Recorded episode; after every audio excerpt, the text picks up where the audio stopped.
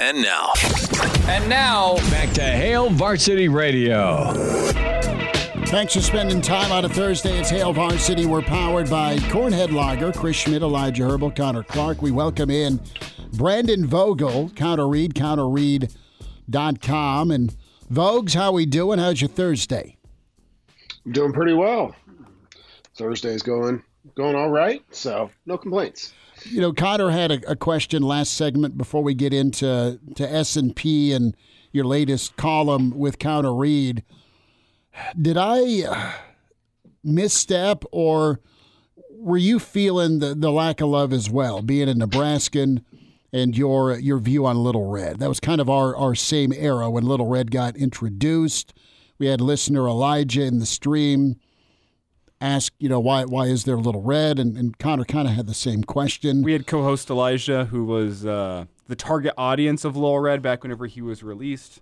Not stump for Little Red, but kind of ex- explain. I just I, I it. tolerate Little Red because I just don't know You can't get rid of him. what he. He's inevitable. Connor's Connor's going to put a hit out. He's not Kidding. for you. He's Kidding. not for you guys. It's simple as that. Yeah. What what or are you not interested, Vogues? The look I'm getting on the stream is just staring through me about Little Red.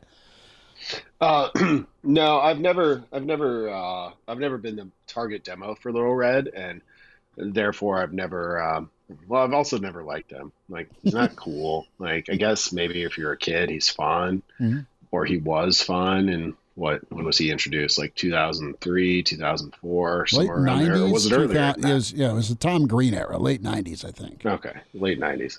Um, like it was kind of cool then because I think Nebraska was one of the first schools to have an inflatable mascot such as that, and like seeing the things he could do. It, it- but it was kind of a one-trick pony. It was like, okay, yeah, he can bounce on his head. Um, what else? and, and the what else? The what else was was kind of nothing. I mean, I would I would put it this way: like there are no radio segments, there are no Reddit threads there are no blogs um, about how much people love Little Red, right? Like, I mean, surely those people must be out there because it's still around.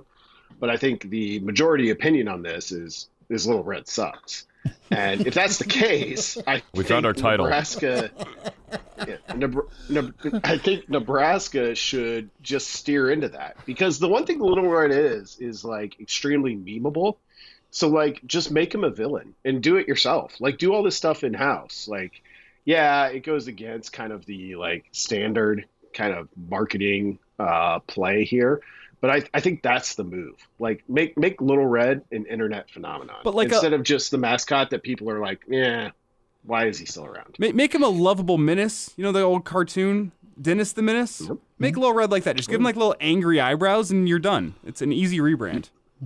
Well, I mean, everybody says he's like terrifying and he has, you know, dead eyes. So like steer into does. it.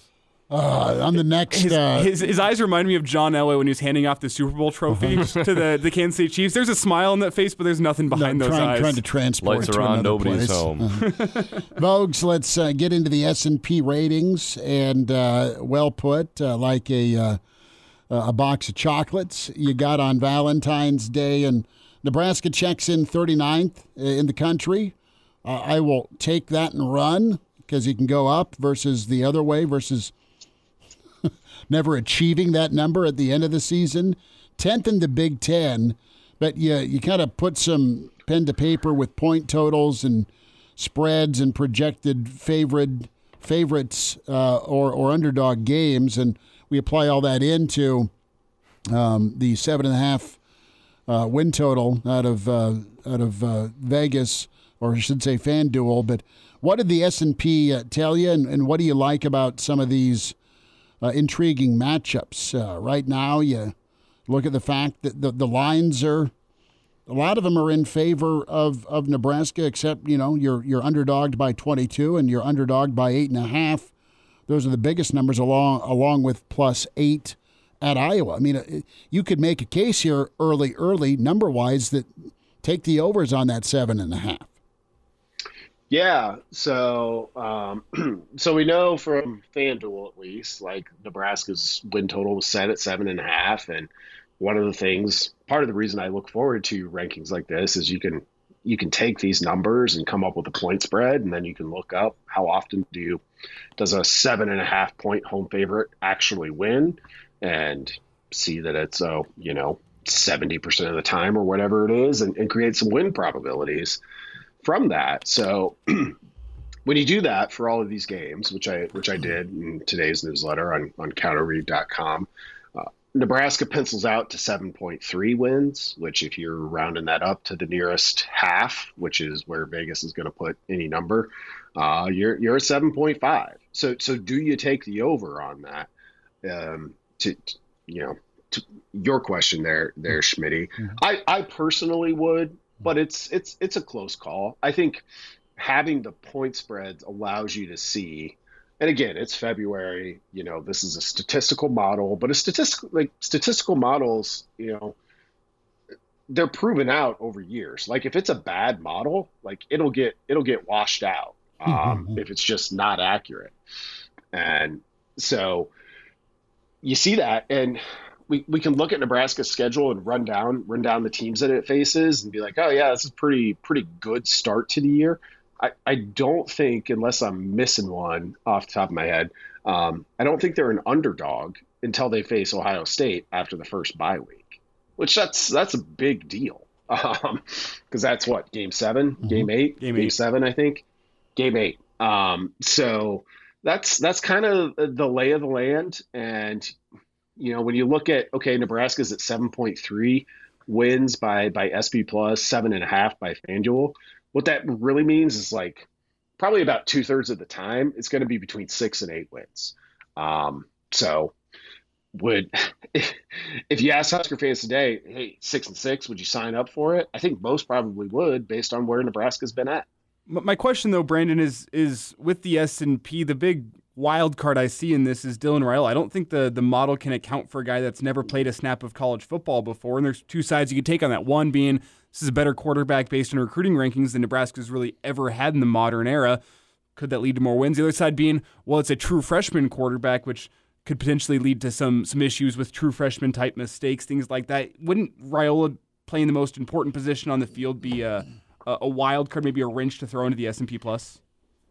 Yeah, he, he definitely is, and I mean, and he's accounted for in in these ratings only by like his talent level. Like he's a five star, and and and they know that Nebraska got a five star in this class in, in, the same way that they know the the rating of of all of those players. So it's a it's a tiny fraction of of what goes into them.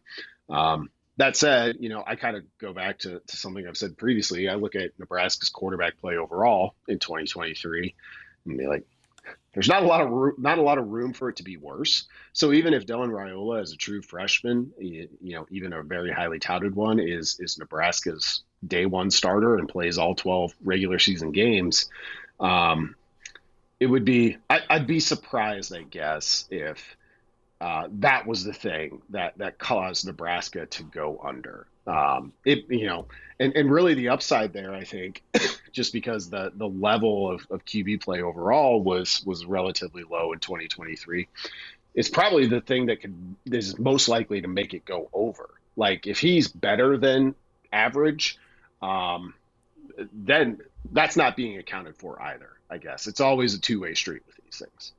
How much in these you know kind of metric things are I guess in this case for Nebraska, coach retention because obviously we've seen Tony White's name get thrown around a, a decent chunk and he hasn't left. So, I mean, how much does that get thrown in there, if any? Um, and obviously, in, in real life, it, it, matters a lot. Yeah, I don't. I don't think at all in the case of, of Tony White. So there's another thing that you know, depending on which way you think it could go, is is something not being accounted for for Nebraska, but also for every other team. Um, I know when there's a head coaching change, I think uh, there's a slight kind of regression um, tweak put in there on, on coaches, meaning if a team's been bad and it, you know, it fired its coach because it's been bad, the, the statistical way to handle that is be like, well, they'll probably get better. If you're Alabama and you had Nick Saban, um, regardless of, of what you feel about Kalen DeBoer or anybody else, um, you also regress that to the mean and maybe knock them off a little bit. But I don't think that happens at the um, at the assistant level. So really, the better the way that that's and it's independent of Tony White, but the way that that kind of works its way in is is returning production, which is you know basically a third of these rankings. Um, and, and in that regard, so not only does Nebraska bring back a bunch of production, both on both sides, but particularly on defense, they have the same head coach. So it's kind of an adjustment you have to make um, looking at any of these teams based on the knowledge that you you yourself have. Brandon, before we get out of here, uh, I want to turn our attention. You have one more, Smitty. Go for yeah, it. we're well. I was going to say, Vogues, can we carry you over because we're I've, I've got another another question, and we're going to let Elijah jump in. Are you good with that? Yep. Go first. Feel by by by all means. I just wanted to, to sneak in the the the turning point games. I mean, you've got four of them listed. Is there one you think's the the most important? Colorado at Purdue, UCLA, Wisconsin. Um, I mean, it's probably Wisconsin, which is the latest of those four that I chose. And, and what I chose there was was were games where Nebraska's maybe a favorite, maybe it's a slight underdog. I think it was it was a slight underdog to Wisconsin. Um, where it's like these are where seasons turn. This is what gets you from six and six to eight and four, or you know something something better than that even. And that Wisconsin game in in late November. Uh, it's Nebraska's only home game in the final three. That's that's key. The other one, you know, and it comes up real quick is is the Colorado game. Mm-hmm. And, and Colorado's a really tough team. We saw this last year. We kind of knew it was going to be the case. I think it's again the case. Um, hard to project just with how they approach things. They're they're approaching things in like full scale. This is the, the new school college football. We do this because we can do it. Um, and kind of the models that are out there are are built on you know the previous decade where you couldn't flip a roster entirely and i think we saw that play out early for for colorado last year so that that one's a really big one uh, i think early on for the huskers Brandon Vogel with us from Counter Read, counterread.com. Vogues, hang tight. We'll wrap up with you here in a little bit. Got to get your Uh, quick thoughts on Husker baseball. Yeah, next segment uh, we'll continue that with Vogue. So Vogues will hang out uh, in his football office. I want to remind you about uh, your friends at Dyer Law, and uh, if you have that uh, accident, that injury accident, uh, Dyer Law there for you. They're uh, not only renowned in Omaha but around the state. If you've been hurt in a personal injury accident, you can count on Dyer Law to give you that help you need. 402 393 7529 or visit dyer.law today with your personal injury situation. And now, And now, back to Hail Varsity Radio. We'll have plenty from Matt Rhule next hour and his sit down with the College Game Day podcast. Rece Davis, Pete Thamel, some interesting insights we'll get to, and we'll hear from Rhule. Brandon Vogel joins us to, to wrap up. We have a little overtime here with Vogues from Counter Read, counterread.com. Yeah, and Brandon, we got to go to Husker baseball. Get your thoughts on the opening weekend for the Huskers. Schmidt and myself sat down with uh, with Jabba that uh, episode of the Triple Play podcast. A little free shout out to our own work. I just dropped earlier today. If you want to get a full breakdown from Jabba and us of this year for Husker baseball, we want From, to get from Jabba. mostly from Jabba. Jabba had some really good insight. So again, check that out. That's the Triple Play podcast with Hurrdat Sports. But Brandon, I want to get your thoughts on the upcoming weekend for Husker baseball after what was. Uh, I think pretty universally considered a disappointing last year for Will Bol- Bolt and the crew. What are you looking for from them in opening weekend? It's a, a tough slate of games down in Dallas. Yeah, I mean, I, given the the toughness of the slate, I think it's mostly um, competitiveness for me. Uh, you know, Nebraska's in this spot, which it's been in, you know, a, a handful of times where you've got you've got a pretty good amount of turnover. Um, you know, you're at, in these early these early tournaments. You're trying to figure out like what your pitching rotation looks like. You know, you've got your your one, two, three starters penciled in, but what's what's the bullpen look like? You know, the the Big Ten preseason poll came out this week with the Huskers fifth. They finished fourth a year ago, basically flip flopped Rutgers, which was a game behind Nebraska last year. Um, they were they were fourth in these preseason polls, and and they were only you know the Big Ten does this annoying weird thing of we're not gonna we're not gonna release a first team, second team. We're just gonna note players players to note. Nebraska only had three on there, so I mean I think there's there's a lot of um, there's a lot of unknowns with with the team. Um, and, and, you're going to need some production from from some of the, the the new additions that you brought in. Voges, tell me about Counter Read. Tell the folks about Counter Read and, and how they can get uh, get on board. Yeah, twice twice weekly newsletter from myself and, and Erin Sorensen. You know, we spent a, a, good portion of the the first segment talking about SP Plus. That was kind of the the conclusion of my early, very early off season uh, quad, quadrology. Is that the word? Quadrilogy. Yes, I don't know. I like it. Um, we've looked at national title odds, we've looked at returning production, we've looked at win totals, and now we have SP Plus, which which allows us to, to dial in a little bit more. So those are those are the sorts of things I always look forward to doing in the off season because. Yeah, they're just projections. They're just a statistical model. They're just odds, um, whatever the case may be. But but they do a good job of, of helping, I think, level set for for the season ahead, which maybe it sounds crazy to talk about that in February, but um, it's kind of the thing I'd like to talk most about in February. Brandon, will you be using the new NCAA football video game, uh, supposedly releasing a little bit later simulator, this year? Any, any stories? Is it, is that, does it have any value to you from an analytical sense in college football? maybe, maybe, not from an analytical sense. Personally, I'm very torn on this because um, do I get a new gaming system just to play this game? Because I'm pretty much I'm pretty much out on on video games. The last one that I like played start to finish was was Ghosts of Tsushima. Great game. Um, great game. It was it was a great game. Um, and I like after that one, I was just kind of like, yeah, I, I might just be there. Nothing came along that I had to have, and I just haven't turned on turned on my PlayStation in what four four plus years. Um, also having two kids under the age of three contributes to that. so I'm, I'm, I'm actually not looking forward to this one. And as somebody who like lived my entire life being like, I would go get this at midnight if it were available. I don't know what to do. It's uh, I'm I'm in a different stage of my life. I'm like I'd have to get a PS5. Um, do I do it just to play this game? And I probably will, but I don't feel great about it. Do you still have to trade a kidney to get a PS5? Uh, good question. I, I, mean, if if I do, then that'll that'll make the decision easy. I hope that's the case, um, because if so, like I'm not going to all that work. Um, but also, like I'll be, I'll be interested to see like how much the off season actually feels like work. Like we talk about how the college game sucks now for for head coaches. Mm-hmm. Like, is the game not going to be fun when I've got to like, in addition to just landing any five star that I want, which you could basically do. Um, do I have to like budget uh, my my NIL, NIL money? I'm I'm not here to budget. I mean, I can do that in my real life.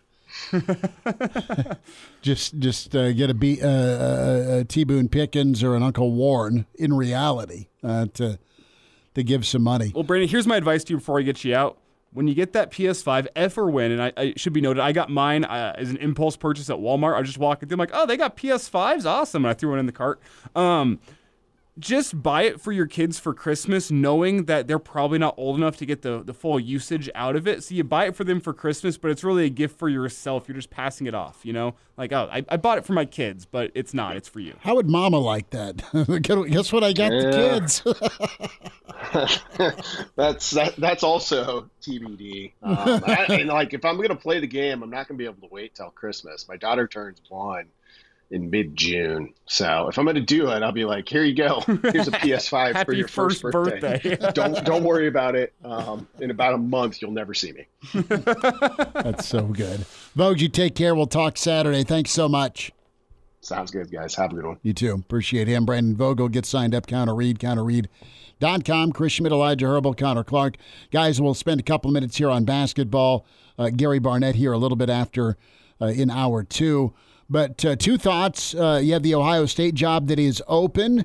You have uh, some some smoke around Coach Mack at Creighton, and you have uh, you know Ross Bjork uh, going to be the new AD there at, at Ohio State. You had Uncle Ted now that's your president up there, and I'm I'm just wondering about the Ohio State job. Good write up in the World Herald as well when we talk projecting the tournament. Nebraska gets back to action Saturday.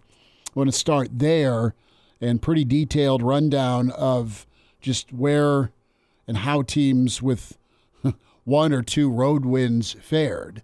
You don't win on the road in conference, you don't go to the dance. Right now, Nebraska is, you know, uh, in in the back of the line, so to speak, with uh, where they are compared to their peers with strength of schedule mm-hmm. in similar road record situations. Indiana's not going to be a fun trip, but it's doable. Penn State, Rutgers, Minnesota are all going to be tough ball games, but you get get them in Lincoln, and then what could absolutely implode your season, meth lab style, is you go lose to a team like Ohio State and Michigan on the road. Mm. So with yeah. with Nebraska, they could also go six and one, and then and then you're good, and and you're fine with your one loss by a, a bucket or two to Indiana. It's a, it's okay to go lose at Indiana. It's better, I should say, to go lose at Indiana than Michigan or Ohio's, Ohio State. I think the best team that you could lose to in this stretch, and uh, this is going to go against the season trend, is Minnesota, in my opinion. Because, yeah, you get them at home, but they've Minnesota's turned into a pretty good well, team. Minnesota's an elimination game. Yeah, like they're a solid basketball team, top to bottom. They play pretty good teams tough. Uh, we saw them play Michigan State really well the other week, and they ended up beating them. Um, obviously, you saw what they did to Nebraska. Uh, they beat Northwestern pretty recently too. So I think that's the hardest remaining game on the schedule. But obviously, you got to take care of business against the teams you should be taking care of business. You're you, you get to that top six line. I think that is very real for your NCAA projections for the Big Ten. Can you slide into that six spot and oust a Sparty or even a Minnesota? Uh, what about the Ohio State basketball job? We'll round out hour one next.